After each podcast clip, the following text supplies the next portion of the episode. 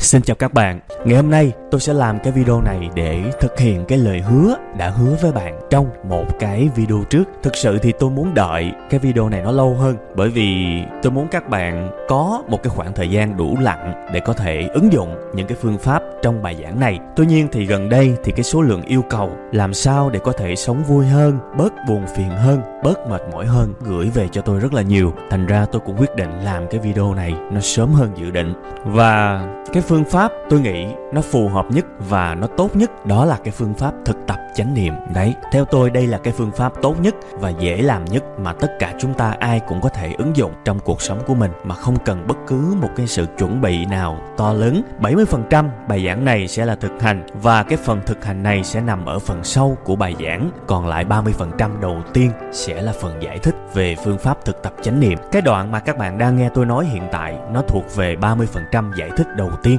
Thực tập chánh niệm nó liên quan mật thiết đến cái sự kết hợp giữa thân và tâm, và nói cách khác là giữa tâm hồn và thể xác của chúng ta. Cái việc thực tập vội vàng và không hiểu tường tận có thể dẫn đến những cái tác hại rất là nghiêm trọng. Thành ra, cái phần này tôi sẽ tâm sự dài hơn thường lệ để đảm bảo với các bạn là sẽ không có bất cứ một cái sự thiệt hại nào. Nó xuất phát từ cái việc chúng ta không nắm đủ kiến thức về phương pháp thực tập chánh niệm. Thành ra, nếu mà các bạn cảm thấy cái bài giảng này nó dài thì tôi cũng sẽ thẳng thắn với các bạn. Các bạn nên dừng xem ngay thời điểm này để tránh cái cảm giác không thoải mái khi mà cảm thấy cái bài nó quá dài ha. Và cái video này tôi cũng đã tắt quảng cáo. Đấy, tôi đã tắt quảng cáo rồi. Nên cái việc tôi nói dài không phải là để câu quảng cáo, cũng không phải là mang tính thương mại đâu các bạn nha. Tôi cũng rất hy vọng các bạn hãy cố gắng theo dõi kỹ và tôi hứa sẽ giải thích tất cả thật là đầy đủ và thật cặn kẽ với các bạn. Các bạn biết là muộn phiền nó không chừa bất cứ một ai cả. Dù cho bạn là người kinh doanh, là bác sĩ,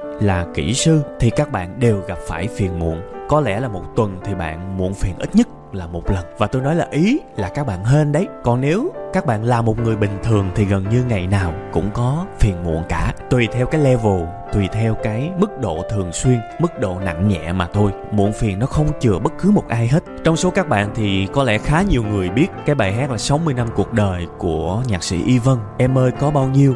60 năm cuộc đời 20 năm đầu sung sướng không bao lâu 20 năm sau, sầu vương cao vời vợi 20 năm cuối là bao. Các bạn nghe rõ rõ cái lời hát, nó nảy ra một cái triết lý về nhân sinh, về quy luật cuộc đời rất là hay. Cuộc đời con người nếu chia ra làm ba mốc, mỗi mốc 20 năm, thì cái phần đầu tiên của cuộc đời đó là cái phần đời nó vui vẻ, nó đẹp lắm. Nó là cái tuổi của sự hồn nhiên, nhưng mà nó cũng ngắn ngủi thôi. 20 năm đầu sung sướng không bao lâu. Đấy, rồi khi mà chúng ta vượt qua tuổi đôi mươi thì bắt đầu chúng ta làm quen với cái khổ. Hay nói nôm na cách khác, đời là bể khổ, nó bắt đầu từ đây đấy các bạn. Chúng ta nhận ra cuộc đời nó không như ý mình muốn. Đời nó nhiều khổ đau quá, nhiều muộn phiền quá. Và chúng ta bắt đầu làm quen với việc khóc, với việc đau, với việc tuổi thân. Thành ra mới có cái câu là 20 năm sau, sầu vương cao vời vợi là như vậy. Và khi mà qua khỏi cái giai đoạn sầu vương cao vời vợi thì chúng ta nhận ra à cuộc đời của mình nó cũng gần hết rồi. Nên mới có cái câu là 20 năm cuối là bao đó các bạn, ha. Một cái bài hát nó vui vẻ, nó hào hứng và có thể mix lại theo dance hay là hip hop gì cũng rất là dễ. Nhưng mà ẩn sâu bên trong những cái giai điệu kiểu như bốc đồng và thời trang như vậy lại là một cái triết lý nhân sinh rất hay. Cái buồn, cái khổ nó gần như là cái quy luật và là hiển nhiên của cuộc đời của chúng ta rồi muốn né tránh nó cũng chẳng được. Thành ra tôi mong các bạn là bài giảng này sẽ cho bạn cái phương pháp tốt nhất để trước tiên là các bạn có thể làm chủ và sau đó là vượt lên trên những cái khổ đau, những cái muộn phiền và những sự mệt mỏi mỗi ngày. Và đó là những cái dòng nhắn gửi đầu tiên từ tận cái tấm lòng và tâm can của tôi. Nhắn gửi đến các bạn, những người có thể đang khổ đau và đang mệt mỏi, muộn phiền mỗi ngày vì bất cứ lý do gì nha. Bây giờ thì tôi nghĩ là chắc các bạn cũng thắc mắc chánh niệm là cái gì, thực tập chánh niệm là cái gì, và nó là cái gì mà có khả năng chuyển hóa và chữa lành khổ đau, muộn phiền và mệt mỏi tốt đến như vậy? Thưa các bạn, thì chánh niệm có thể hiểu nôm na là sống ở giây phút hiện tại. Bạn có biết ở cái nơi nào mà bạn hạnh phúc nhất không? Đó không phải là vũng tàu, không phải là ở chiang mai, ở bangkok, ở pattaya, không phải là ở đài bắc, không phải là ở seoul không phải là ở Sapa, không phải là ở Đà Lạt, không phải là ở cái tỉnh thành bạn đang sống, không phải. Cái nơi mà bạn hạnh phúc nhất, an toàn nhất đó là ở giây phút hiện tại. Bởi vì giây phút hiện tại là cái nơi duy nhất bạn thực sự sống là cái nơi duy nhất bạn thực sự an toàn là cái nơi duy nhất bạn thực sự khỏe mạnh theo đúng nghĩa đen. Và tôi biết có thể nó hơi khó khó hiểu. Thì từ từ để tôi giải thích cho các bạn nha giây phút hiện tại là cái nơi mà chúng ta hạnh phúc nhất. Và rời khỏi giây phút hiện tại thì nó sẽ xuất hiện nỗi đau ngay lập tức. Tôi lấy một cái ví dụ. Có thể là bạn vừa bị ai đó làm cho tổn thương. Cụ thể luôn nha. Thí dụ hôm nay là ngày cuối tháng và bạn vừa bị người yêu của mình lừa dối vào ngày đầu tháng, lúc đó thì bạn giận điên lên luôn và dứt khoát chia tay với người ấy. Nhớ nha, tôi đang lấy một cái ví dụ về khổ đau thôi.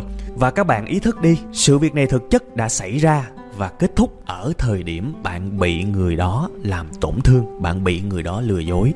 Tức là ở đầu tháng, họ đã làm cái điều tồi tệ đó với bạn. Nó đã xảy ra và nó cũng đã kết thúc ở lúc đó. Vì lúc đó đến hôm nay, bạn đâu có bị ai lừa dối và bạn đâu có bị ai làm tổn thương thêm bất cứ lần nào nữa đâu đúng không? Bây giờ đang là cuối tháng mà, có nghĩa là hơn 20 ngày cái sự việc đó nó đã kết thúc rồi, đúng không?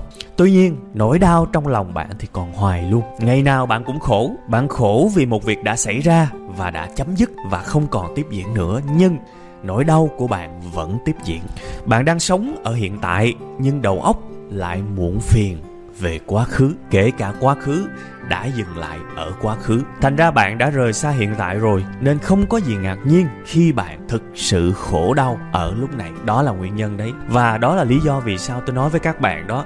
Khi bạn rời xa hiện tại thì chắc chắn nỗi đau sẽ ập tới. Bạn đâu có biết là ngay lúc này bạn đang rất là an toàn và trong cái trường hợp này, thực tập chánh niệm sẽ đưa bạn về với giây phút hiện tại. Cái việc kiên trì luyện tập thì bạn sẽ đạt đến một cái trình độ sống tách bạch giữa hiện tại với quá quá khứ và tương lai. Và tôi sẽ chỉ bạn cách để có thể để lại nỗi buồn ở trong quá khứ và ngăn không cho nó tràn đến hiện tại. Đó là mấu chốt. Và nếu bạn làm được điều này, thì cuộc đời của các bạn sẽ cực kỳ hạnh phúc. Cái nỗi đau từ đầu tháng, nó không có cách nào nó đến thời điểm hiện tại để nó làm hại bạn nữa. Đúng không? Ở giây phút hiện tại, đâu có ai lừa dối bạn, đâu có ai làm tổn thương, đâu có ai đánh đập bạn đâu. Đúng không? Và bạn cần ý thức được điều đó, đương nhiên nói thì dễ, làm mới khó thành ra mới có cái bài giảng này, tách bạch quá khứ và hiện tại và tập sống 100% ở giây phút hiện tại chính là chìa khóa nha. Và đương nhiên thì cái video này tôi cũng sẽ nói thêm nữa về cái cách và những cái kỹ thuật để ngăn những cái suy nghĩ tiêu cực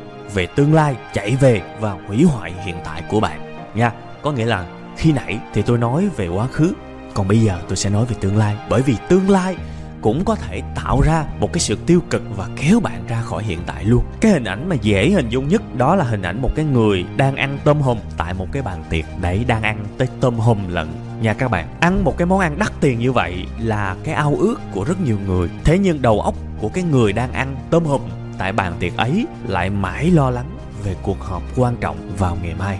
Anh ta lo lắng tới mức ngồi ăn một cách vô hồn và nhạt nhẽo lo quá mà ăn sao ngon được. Mãi cho đến hôm sau thì cái buổi trưa, anh ta phải ăn, vội vã một cái dĩa cơm sườn và anh ta ngán. Thì lúc đó anh ta lại mơ ước, lại thèm khát cái món tôm hùm ngày hôm qua. Và anh ta nghĩ là phải chi bây giờ có món tôm hùm đó thì ngon cách mấy. Nhưng mà cũng không có thời gian để ăn, tại vì hai tiếng đồng hồ nữa là cuộc họp diễn ra rồi. Đấy, các bạn thấy là thật là kỳ lạ. Ở hiện tại có tôm hùm ngon gần chết thì không chịu ăn. Đợi đến ngày hôm sau, khi mà không còn tôm hùm để ăn nữa rồi, thì lại tiếc, lại thèm có mà ăn. Lạ lùng. Rõ ràng anh chàng này quá khổ đi các bạn ạ. À. anh ta rời xa giây phút hiện tại. Anh ta sống không có chánh niệm và không có gì ngạc nhiên, anh ta sẽ khổ. Đấy tôi đã lấy cho các bạn hai cái ví dụ để các bạn hiểu về cái tầm quan trọng của chánh niệm và tất cả những cái kỹ thuật trong bài giảng này sẽ hoàn toàn giúp các bạn sống ở giây phút hiện tại. Dù cho trước mặt các bạn là quá khứ, có đau buồn như thế nào đi chăng nữa và tương lai có đáng sợ như thế nào đi chăng nữa, thì tôi sẽ kéo các bạn về hiện tại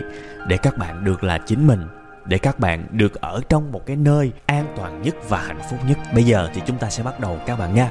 Các bạn sẽ thấy ở trên màn hình có một cái khung vàng vàng, đó là cái nơi các bạn bấm vào để xem tất cả những cái bài thực tập về chánh niệm một cách đầy đủ ngay giữa màn hình các bạn cứ bấm vào các bạn nha còn nếu mà các bạn sử dụng các thiết bị mà không thấy được cái ở giữa màn hình đấy thì các bạn cũng hoàn toàn có thể kéo xuống một comment và bấm vào cái comment đầu tiên thì các bạn cũng có thể xem